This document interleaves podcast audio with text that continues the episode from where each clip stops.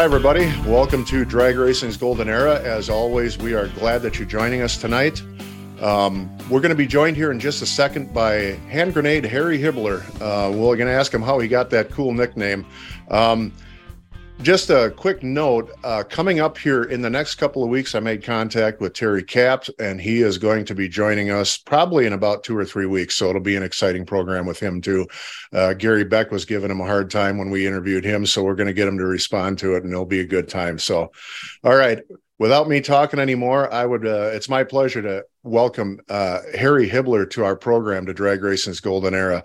Harry, it's really great. I'm really glad that you're here with us. Thanks for joining us. I'm glad to be here, and uh, whatever you want to know, I'll try to be. I'll try to fill it in. How's that? That's great. That's what we try to do here. Try to fill in all the gaps of our knowledge. And uh, the first thing that we always start with, Harry, is um, did when did your interest in cars begin? Did that begin early for you? How did it all happen for you? I uh, I guess I started thinking about cars when I was, you know, in my before I got into my teens. Uh, my dad was always tinkering. He built little homemade uh, tractors, and I figured out how to make the little tractors go faster than they were supposed to be going, uh, which I did, did manage to turn one of them upside down simply because it was going faster than a short wheelbase could go. And that was probably 10, 11 years old we we know a lot of the history of of you but for the people that i know a lot of the history of of your your story but for the people out there that don't know um my understanding is once you graduate you graduated from high school at the age of 16 is that correct? That's correct. How did you manage to do that? Were you just that smarter ahead of the curve? Cheated.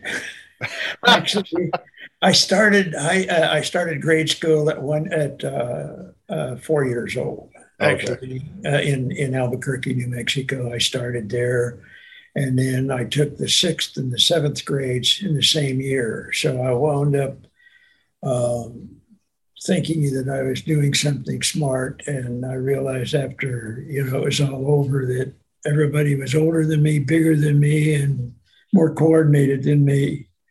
So I don't know if it was a good idea or not, but I did it.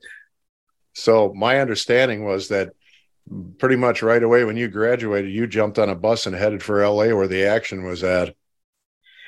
Yeah, my dad and I had a little discussion, a dis- disagreement. I was offered a uh, position uh, by the FBI to, uh, because of my grades and stuff, that uh, if I would sign for 10 years, uh, I would, at the end of the 10 years, I would be a registered uh, attorney uh, and free to go. All I had to do was work for the FBI and they would pay me and all of that. My dad did not want me going to Washington, D.C.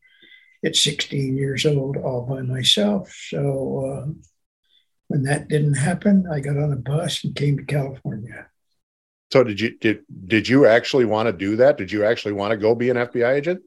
at the time, I it sounded pretty romantic. You know, I mean, 16 years old, if somebody says FBI, you know, that was when the FBI was still recognized as being an, an honest organization. So, uh, I thought it would have been pretty spectacular. And, you know, not knowing that much about what an attorney even did, it sounded sounded good because they made a lot of money. Yeah. So you land in LA and what what happens when you get there? I assume you didn't just go right into drag racing and the whole uh, car story, did you? No, I had an aunt and uncle that lived in uh, California, in Southern California, and they said that if I would pay rent and all of that, I could come live with them. So I'm that's where I landed. Uh, I wound up. My first job in California was I was a termite exterminator. Huh. Now that worked out real good because at that time I was skinny and uh, small enough to get under houses and go do all of that. So I wound up spending uh, a little over a year working there. And uh, in the meantime, cars came into my life that I had to have a car to drive to work. And I found a little 41 Ford Coupe. And all of a sudden, I started playing with cars. so I, I saw some place that you drove a midget at one point. Is that correct? Early on here. Yes and no. Now I say yes and no because I was 17 years old, and my buddy that I hooked up with down in California, we started playing with cars. Uh, he said, I, I know where we can buy a midget. Now, we neither one of us knew what a midget was. We thought it was a little tiny person, but sounded like something, hey, let's do it. So we bought this thing for three or four hundred dollars. And uh, we were going to go racing. And believe it or not, we tried a few times, but at 17 years old, your first car uh, or your first uh, outing with something like that, I think we spent uh, most of uh, a couple of evenings just even trying to get it started. We pushed it probably more miles than it ever got run after it did get fired. it was it was an entry. It did get me started going down to old Ascot State, uh, the old Ascot Stadium and stuff like that. So you know, it's like, hey, this is really great. Let's uh, let's see what more what what more could we do with this. I, have never I never had the opportunity to go to Ascot. What was that? Was I, I keep hearing about this place out there in Southern California? Was it a was it a mecca of circle track racing out there at the time, or what? Well, you know, at one point in time in Southern California, you had more racetracks than you did uh, gas stations almost. So, you know, you could go to a, ga- to a, to a racetrack in 20, 30 minutes, uh, even with no freeways. In fact, it's without a freeway, you could get there faster. But uh, there were a lot of racetracks. Uh, so there we were. And uh, it just, it was the heyday. You couldn't make any money raising a midget, but it was a fun deal. Yeah. Well, so you transition over into drag racing at some point in all of this, don't you? Is it with your street car or did you actually build a car? Actually, you know, about that time, uh, I met up with a gentleman who uh, he and I became friends. Uh, he was in a he was starting a, a, car club, which you know in Southern California, every block had a a car club, and he was starting up a club, the Ghost Riders, and I became a Ghost Rider. Uh, it was. Uh, we uh, the club bought a little uh, 34 three window coupe and by that time uh, i would have been probably up into the 18 years old or so i had switched over from termite extermination i was a full-blown carpenter so you know i took my skill saw with the carborundum blade and chopped the top on the 34 coupe and as always, we didn't have a lot of money. So, you know, we used curtain rods or uh, actually hangers, uh, wire uh, clothes hangers for welding rod. And uh, it wasn't pretty, but it, it was chopped up and it functioned. And then we, uh, we built a, a uh, pretty good sized flathead uh, and a big stroker and all of that. And uh, that's where I really got started drag racing. Did you guys you had the you had the skills at that point to be able to build a flathead motor? Well, I'm not going to say it ran real good, and I'm not going to say it lasted long, but uh, we built it uh, with help. One of the one of the club members uh, did do engines. Uh, he built rebuilt engines and stuff, so he knew enough to be dangerous. Uh, and then, you know, about that time, somebody introduced us to alcohol, which we thought was, hey, this smells good at least. So it makes it sound right. So we got started playing, and there was uh, a half a dozen uh, drag strips close enough that, shoot, we could wind up at a drag strip like I said, about a half hour about any direction we wanted to go. It it really is amazing, and that that's why I love this this this period in history of drag racing because it seemed to be just everywhere in southern and it wasn't just southern california. There were drag strips everywhere across the country. You guys were lucky though. You're fortunate in socal to have so many drag strips and uh, so many great facilities right there Well, and we had the weather to go with it. You know, when everybody else was snowed in, uh, she, we were still out here playing. We were having fun, and uh, you had a lot of uh, I call it say young guys, younger people that had uh, you know come out of World War II, had money, had learned to work on cars and engines and stuff in the military, and they wanted to go play too. So it was a hotbed. You know, uh, that's one of those points that I, have thought about quite often is that, you know, World War II is over and you got a bunch of GIs coming home that have some skills and, you know, raring to go for life. You know, a lot of these kids hadn't even lived life yet when they went in the military. So they're coming out uh, raring to go. And I guess drag racing was a great avenue for them. And I, there was, there was what, uh, salt flat racing and all kinds of racing that went on out there with these guys. See, that was it. We had dry lakes out here. We had uh, uh, did a lot of street racing too. I'll admit that. You know, I mean, Wednesday night, uh, everybody went to the local drive-in, uh, which was Bob's Drive-In, Bob's uh, Big Boy. But you know, you showed up there and uh, you'd pick up a race. at that time, you had to be real careful because when you say you went drag racing on the street, you may have been racing your pink slip on your car. and so, you know, you might, if you lost, you might be walking the next day. uh, but there, it, the whole San Fernando Valley was, uh, you know, walnut orchards and orange, orange orchards. So, if uh, if the cops happened to show up, there were a lot of orchards that you could duck into and hide. And, we were pretty good at getting away from getting busted. well, and along comes the NHRA, right? And this, the safety safari and teaching these guys how to set up drag strips. And that was sort of a, you know, didn't the the origins of the NHRA, if I understand right, was the safety safari would go to car clubs like you were in what was, uh, and teach you how to run a drag race? Well, good, better, and different. We never saw one of them. Oh. we just, you know, we were there. We were on our own. I don't think a lot of car clubs in the very beginning uh, saw a safety safari so much as, uh, and and this is my take on what happened when when NHRA started uh, the safety safari thing those guys mainly went to the local police and different authorities and were you know trying to figure out what can we do to get these kids off of the street? What can we do to make it safer? So they were almost a political uh, venture. Yeah.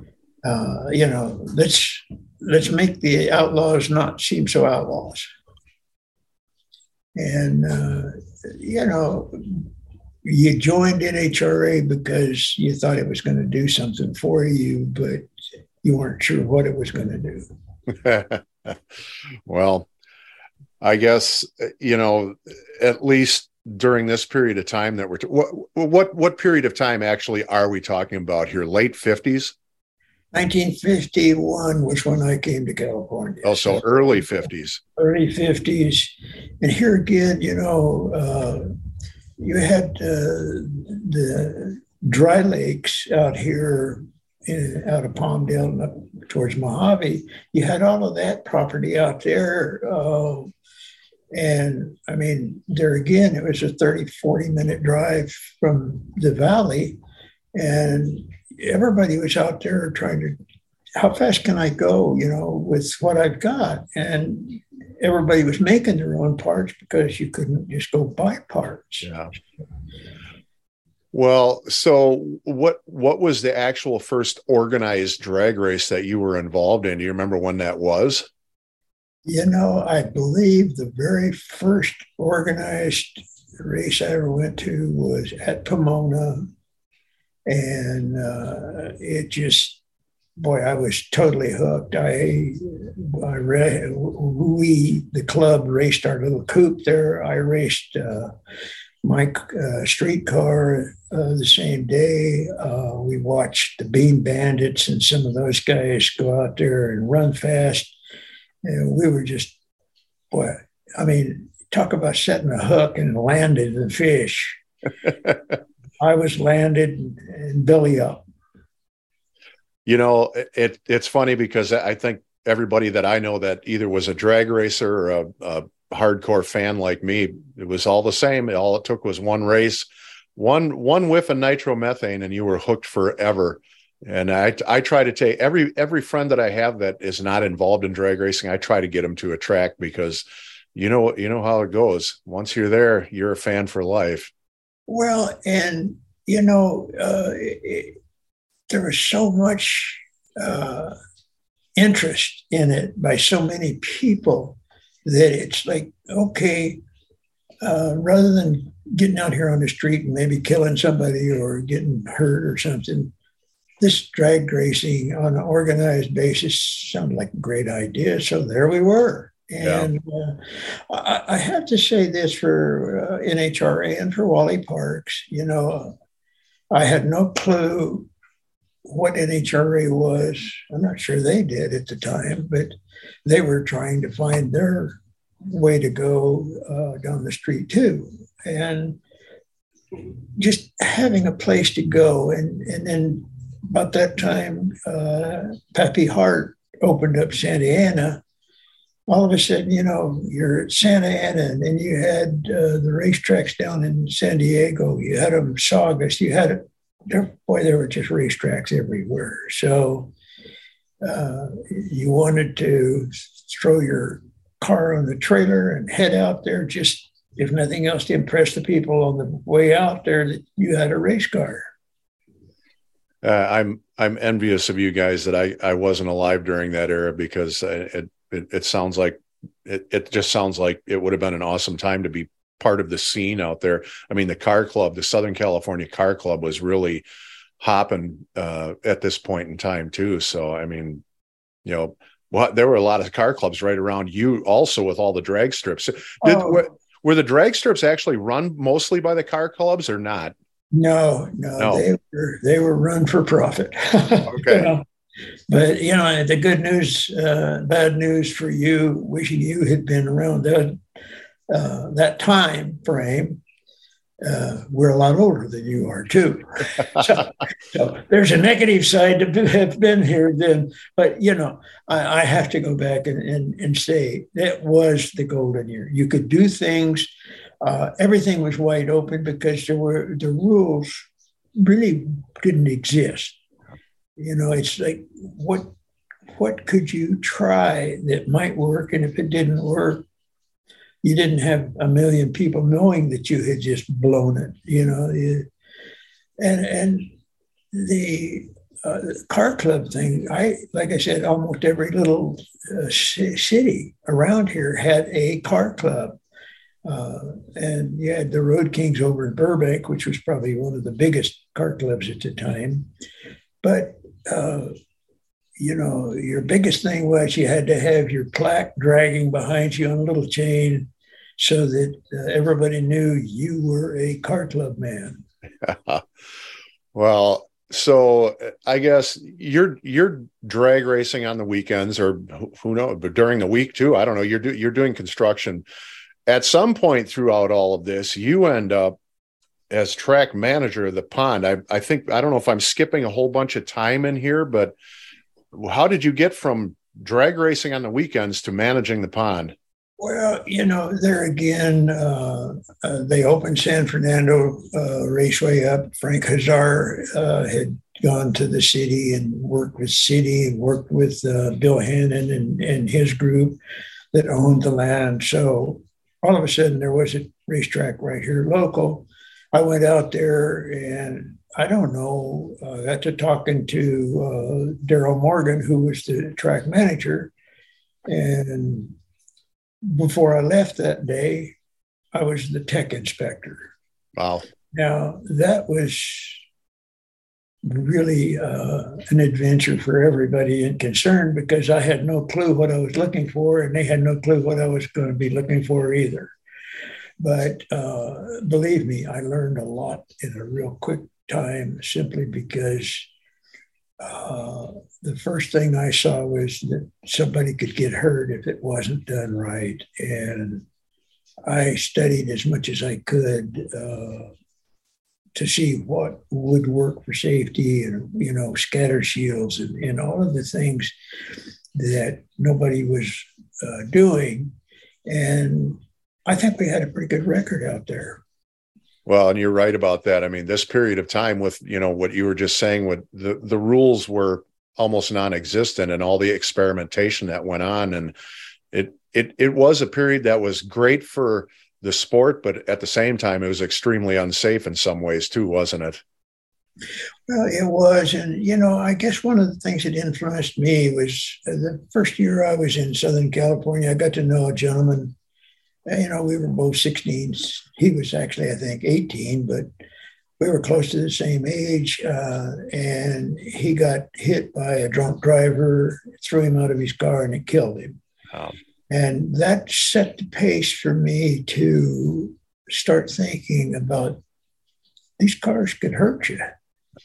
And so, you know, as soon as I got started at uh, as the tech guy at San Fernando at the pond, it's like, hey, let's make sure that as much safety can be built into these things as we possibly can.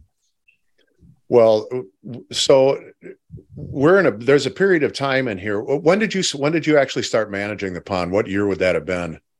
I think I think I started as tech, and, and, I believe, if I'm not mistaken, it was 50, 1955.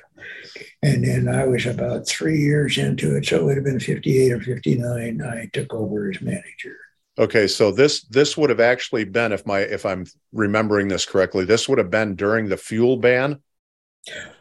Oh, actually, it started. I took over. Yes, it was during the fuel ban uh, when I took over, and uh, we never knew that there was a fuel ban at San Fernando simply because, to me, if you built a car and you wanted to run whatever you wanted to run in it, if it was safe, run it. I didn't care if you were trying, you know, uh, that was before nitrous oxide, but if you wanted to inject oxygen directly into the thing, I would have let you.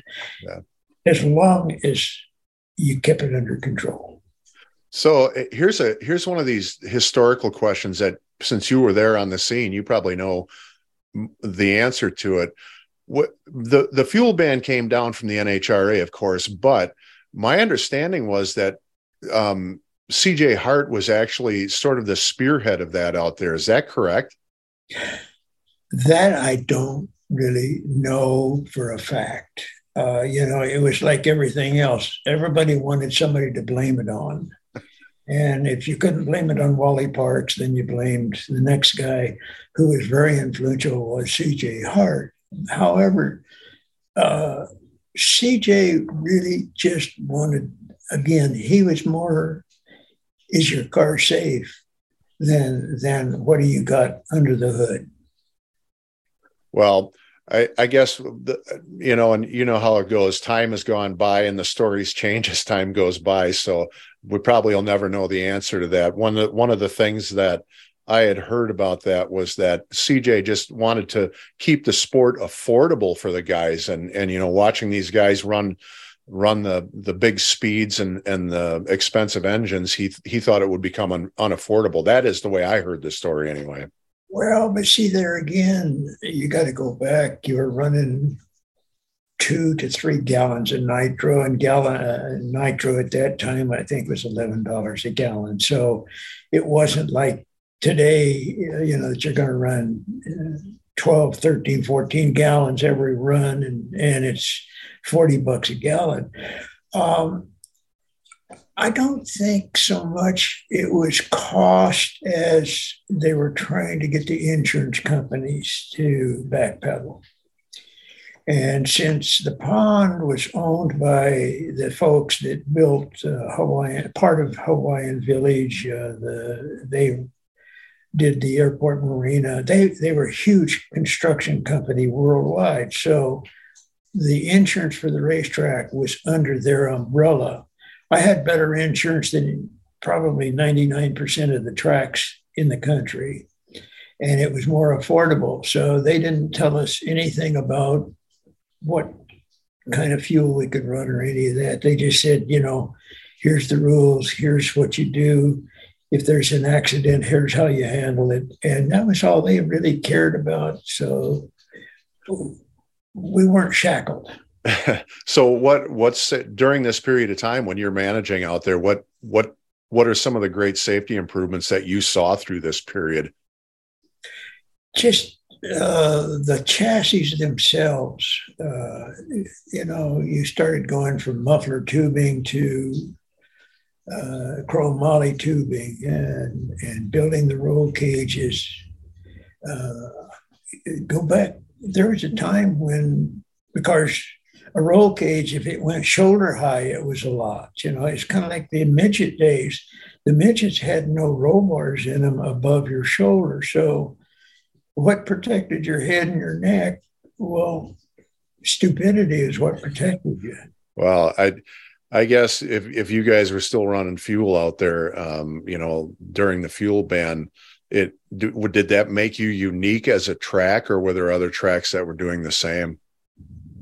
You know, there was a lot of talk about guys slipping nitro into, uh, you know, in when they were running other tracks, but we were just open with it. We had a class for it. We had gas dragsters and gas cars. We had fuel dragsters, fuel cars.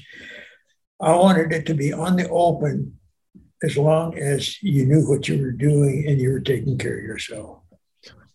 Okay, so while you're managing the track, you also had your own top fuel career going on, didn't you?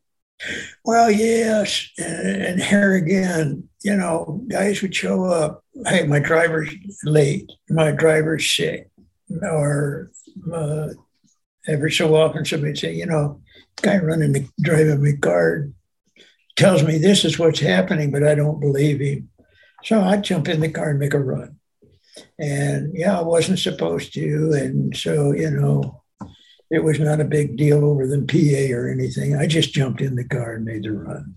Uh, so, yeah, I cheated as far as that part was going, but I just wanted to drive the cars. Plus, it also gave me a better understanding of what was going on uh, for the guys when they would bolt into the car.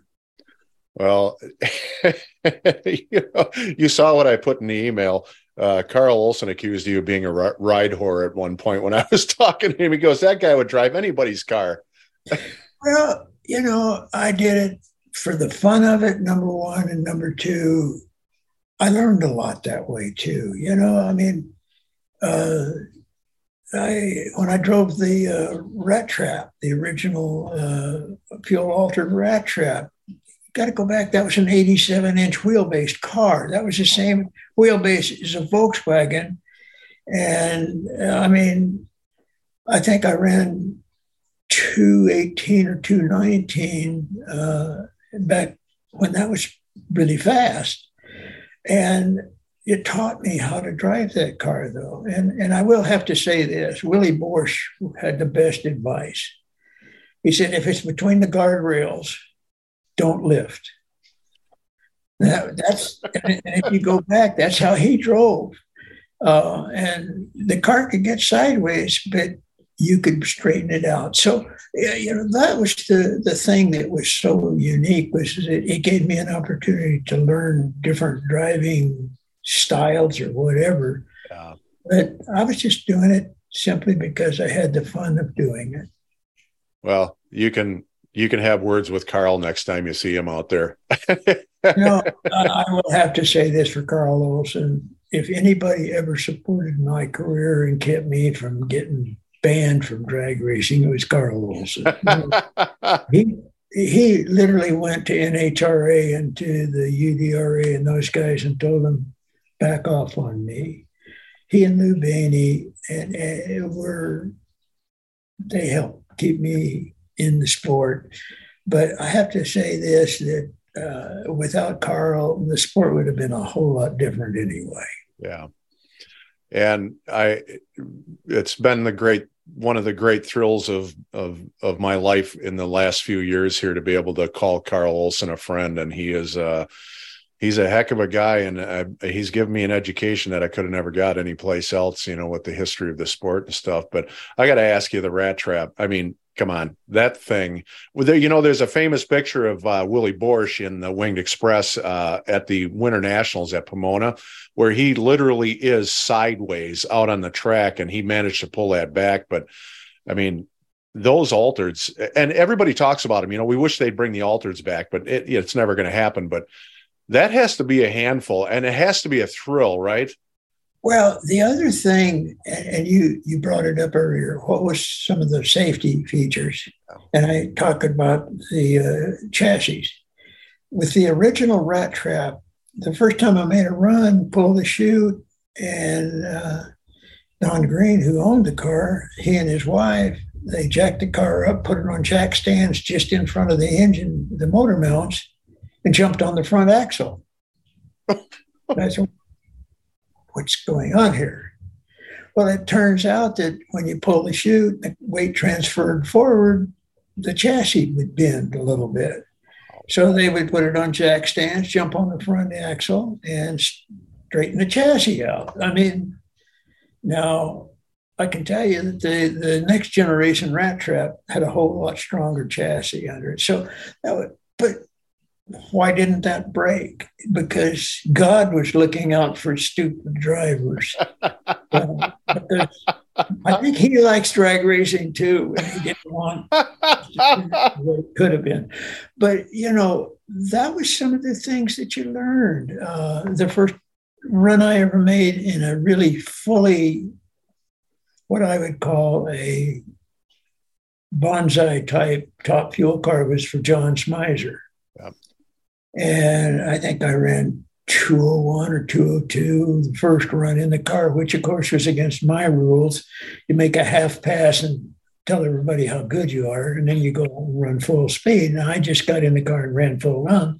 I pull the chute, and the next thing I know, the front wheels are sitting sideways instead of pointed, uh, you know, the right direction. And Glenn Woosley, who had been driving for Smizer, called me at home that night and he says, I heard you drive Smizer's, you drove Smizer's car today. And I said, Yeah. He said, What'd you think? I said, I don't know. It oiled me in, caught on fire, but what, what was wrong? And he said, Did the front wheels go sideways on you? And I said, Yeah. He said, That's why I quit driving because he he wouldn't fix them. so there again, uh, you know, I'm not taking a shot at John Smizer. It's just that it was something that he would fix it with a little silver tape and some baling wire, and that was it. Instead of fixing it properly, so there again, it I learned right there how to really watch out for some of those kind of things that guys were trying to cheat.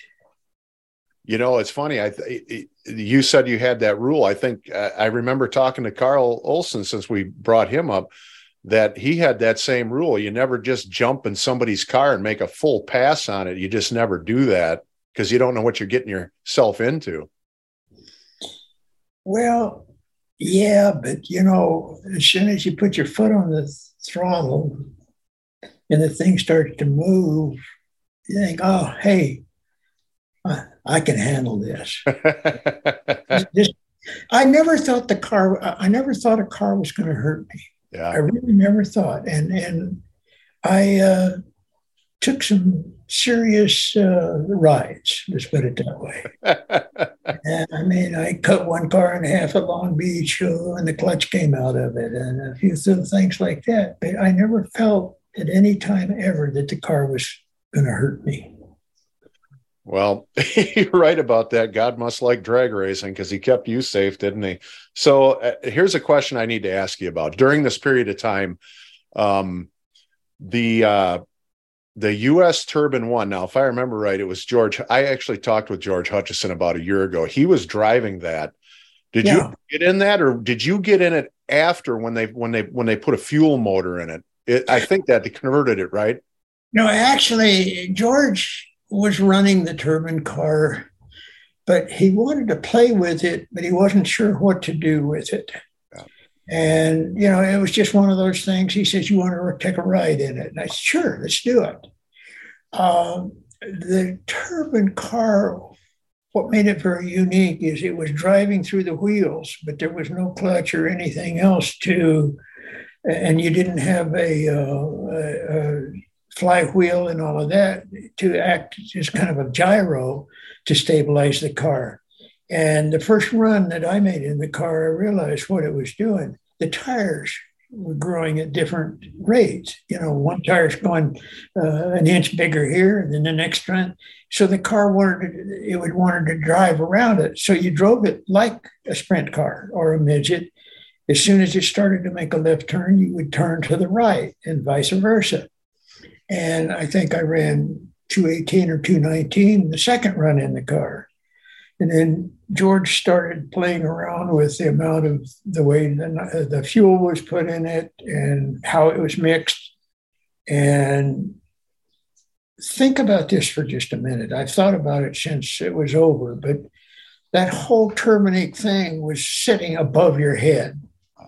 So you're sitting right under it.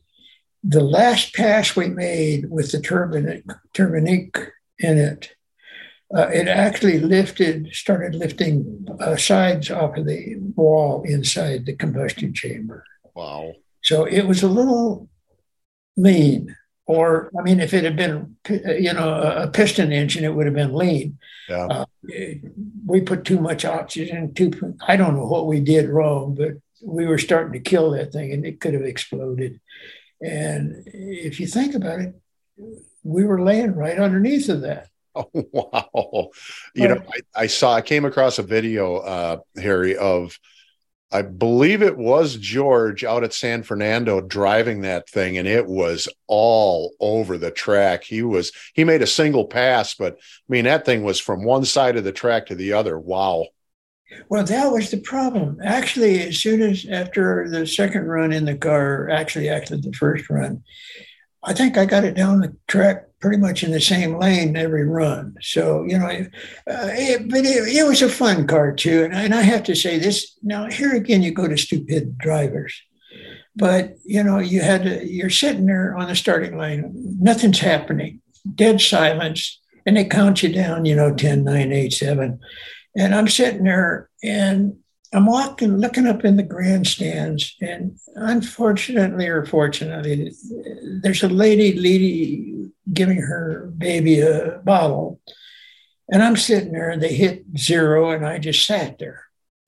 And George thought something was wrong, so he started to walk over, and I just motioned him no, and then I hit the throttle, and it fired. The last thing I saw before I went back to watching what I should have been doing was this baby in the air and the bottle going one way, the baby going the other way because the lady just she jumped and threw it up. So not always smart driving, but it seemed like fun at the time. um, it's the car was very unique, and it's a shame that it couldn't have been done and, in maybe even a class set for it. But see, there again, NHR didn't like it because they didn't know how to deal with it. So let's just make it illegal. Yeah. Well, uh, and that car ended up with a fuel motor in the back of it, right? And honestly, that if I think about the timing of that, that would have been one of the first first true rear engine dragsters. Is that correct? Well, it was in. I was. I wasn't real keen on a back motored car anyway. I liked the motor up in front. You could see what it was doing. You could see where it was, you know what the motor was doing. Uh, you knew if you were starting to lose a cylinder, things were starting to go away. But the other side of that was everybody was pushing the back motored car, and we had the chassis sitting there. It seemed stupid not to use it, so we put uh, we put a, a big Chrysler in the back of it uh, there again, that was one of my fun rides because uh, when Frank Huszar uh, Race Car Specialties, when they built the car and put the back motor in it, he had two or three different guys that came in from uh, the aircraft industry that did welding for him at night. Well, it seems as though when at one end, one at the other end, working to each other, but they were supposed to sign off on who did what. Well, we took it to Orange County in the first pass. Uh, we ran 220 or something like that in the first run. And we had a Crower glide in it, yanked the parachute. Nothing happened because the chute was positioned wrong. I slammed the brake handle and it had been tack welded, but it wasn't welded. So I didn't have a brake handle, which kind of left me hanging out to dry. And with the Crower glide, you couldn't come down on the motor. So we shortened the car by about 14 foot when it hit a telephone pole. you know, it was just one of those things. Uh, it's like, okay, what's it going to be like when I hit that pole because I know I'm going to hit it. Oh, and, you know, uh, we took it back, and Frank said, "Okay, I'll make it good." So he did. Uh, it was a controversial car because you laid down in it. NHRA did not believe that it was safe to lay down and drive the car; that you had to sit upright, which they're probably right. Uh, as soon as Frank changed the, the seating in it, it was much easier to drive the car and it was more fun. But I really didn't like him telling me what I could and couldn't do when I got in the car. So there again, NHRA and had a little, we had our feud going. Yeah. Um, so on that car, you know, one of the one of the uh, early issues with the uh, rear engine cars, mid mid engine, whatever you want to call them, was the handling characteristics uh, with the steering and everything. Did you guys have that same problem with that car? No, because Garlits and them had worked that out down okay. and figured out, you know, hey, slow the steering down, speed the steering up, whatever. But uh, it, it, depended on the car, the balance, uh, where the motor was, and all of that. We didn't have a problem. The other thing that was really nice about that car was is that you could the engine and the rear end, all of that you could unbolt it from the front half of the chassis right behind the driver's seat. So basically, we could carry a complete uh, second uh, half back half of the car with us. So if we blew a motor, instead of pulling the motor out and replacing it, if we had wanted to, we could have just unbolted it, bolted the new new motor in. So we thought that was kind of uh, futuristic. Yeah. So I before we move on to um, you know the your tenure at Hot Rod and with Petersen Publishing, I I, I want to ask you sort of a general knowledge question, and uh, just because you know I my fascination with Southern California and the drag strips. Just in general terms, what was it like out there in SoCal? You know, in the late '60s and the early '70s, you know, you had Lions and uh, when did San Fernando close? That was 69. Did they close? 1969, I closed the doors on it. But I mean, you had Bakersfield, you had a, you still had Pomona and tracks out there. What, what was that scene like? I mean, it, it just, t- from my perspective, you know, this far away from it now, it, it just seems like an incredible period of time to me. Well, it was, and see now, like San Fernando, the, the thing that was really kind of unique and great for for running the pond on Sundays was Fontana, uh, Irwindale, uh, Long Beach, all of them ran Saturdays. They ran Saturday night. So, yeah, guys, if their engines survived Saturday night, they knew they could come to San Fernando and run the car with it. And or if they were experimenting with something, they could come out there on Sunday without, uh, oh, you know, ten thousand people watching them, seeing if they were making a mistake also, when they put the noise ban in from the city and everything, we ran 12:30 to 3:30. That was our hours. So everybody knew, hey, I can get up in the morning, have breakfast, go to the pond, race. I'll be home for dinner. So it, it made it a really nice place to go learn to drive. Um, and it, it but the, going back to your question, it was a, such a fun period because it, on any given Saturday night, you could go in literally almost any direction on the compass and be at a racetrack to go play. You know, uh, there was a little track that Lou Baney and, and uh, Louis Senter owned, uh, Saugus. Now, Saugus didn't get a lot of play, but it was for serious racers. Yeah. Well, you better be serious when you got there. The other side of that was is that Don Rackman was one of the uh, ticket sellers. So, uh, you know, you, you if you knew Don real well, you could get in for free. But the other side of that is if you didn't know him, you're going to pay. it, it was it was just there's no way to describe what it was like to be able to go any direction and find a track. Yeah, and you know, the, the, here's something that uh, a lot of people, you you know, your passive drag racing fan probably doesn't realize about this period of time. Guys like Steve Gibbs or Steve Evans or Dave McClelland, you name some of the most well-known people that were part of the NHRA at some point came out of this whole Southern California track managing uh, this this scene. They, they they started managing a small track in Southern California. That's yeah, you know, uh, and and I will have to throw this out uh, just as a because we're talking drag strips and stuff. Guys could take a run out if they wanted to. They could take their cars out to Muroc or one of the uh, Tri Lakes beds and run and fact is, when I uh, was going to get my license in Jimmy G's uh, jet car, we drove clear Rimcrest, and it the wind was so high that day that they turned us down. Don't ask me how, but Jimmy talked the guys at Edwards Air Force into letting us in through the gate on one of their back uh, runways.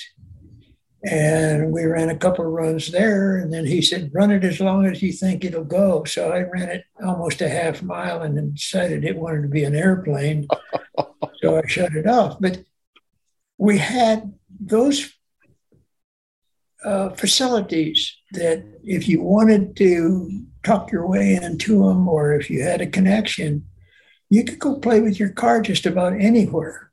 You and, know, oh, go ahead. Go ahead. Well, you know, a, lot of stuff. Uh, I'll go back to safety. The first uh, parachute that was ever put on a funny car, to the best of my knowledge, was when Jim Deist put it on uh, uh, one of the guys. I think it was the um, boy.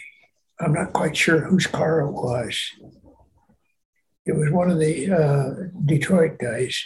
Anyway, they brought it out to San. We took it to San Fernando on a evening uh, during the week. Now we had the bridge at the end of the track that you could go under, and so you know the deal was is that Jimmy bolted this parachute uh, on the back end of this car, and he didn't even have a parachute pull on it. So I rode in the back, and when he knocked, I pulled the chute. Well, the first run, nothing happened. Second run, he reset the parachute uh, and guess what? That little sweetheart opened, and I wound up plastered against the roll cage because I didn't have anything to hang on to. we slipped under the bridge. And so when the cops come out looking, you know, they drive over. They knew what we were doing, but they could diplomatically drive by. And they did and left us alone. But see here again, uh, the Ramchargers, I'm sure it was a Ram Chargers car. Uh, the, the thing that was nice there is, again, you learned how to position safety equipment that nobody else was going to let somebody ride in the back you know, in the trunk of the car and, and take a run like that. It was my track to do it. that's a that's a great story, Harry. oh, but that's how you learn things, you know. Uh, Dick Landy called me. He said, you know, I've got this car with an altered wheelbase and it's doing wheel stands. Nobody will let me run the car because he say it's unsafe. What do you think? Bring it out. As long as it goes straight, you're okay. If you go sideways, get it off the track and don't shut it down, you're out. He made some runs, proved that it would go straight. The next thing you know, you know, altered wheelbase cars were running everywhere in, in show, you know, paid shows. But again, and and I'm not knocking Hart or any of the other guys that ran tracks, but they didn't want to expose their they don't want to expose the track to something that might come back from the insurance and get them sued and all of that. Yeah. I figured this way if it's going straight, run it. If it's not going straight, you don't shut it off, you won't be back again. If it's going straight and putting on a show, then let's make it let's make it official.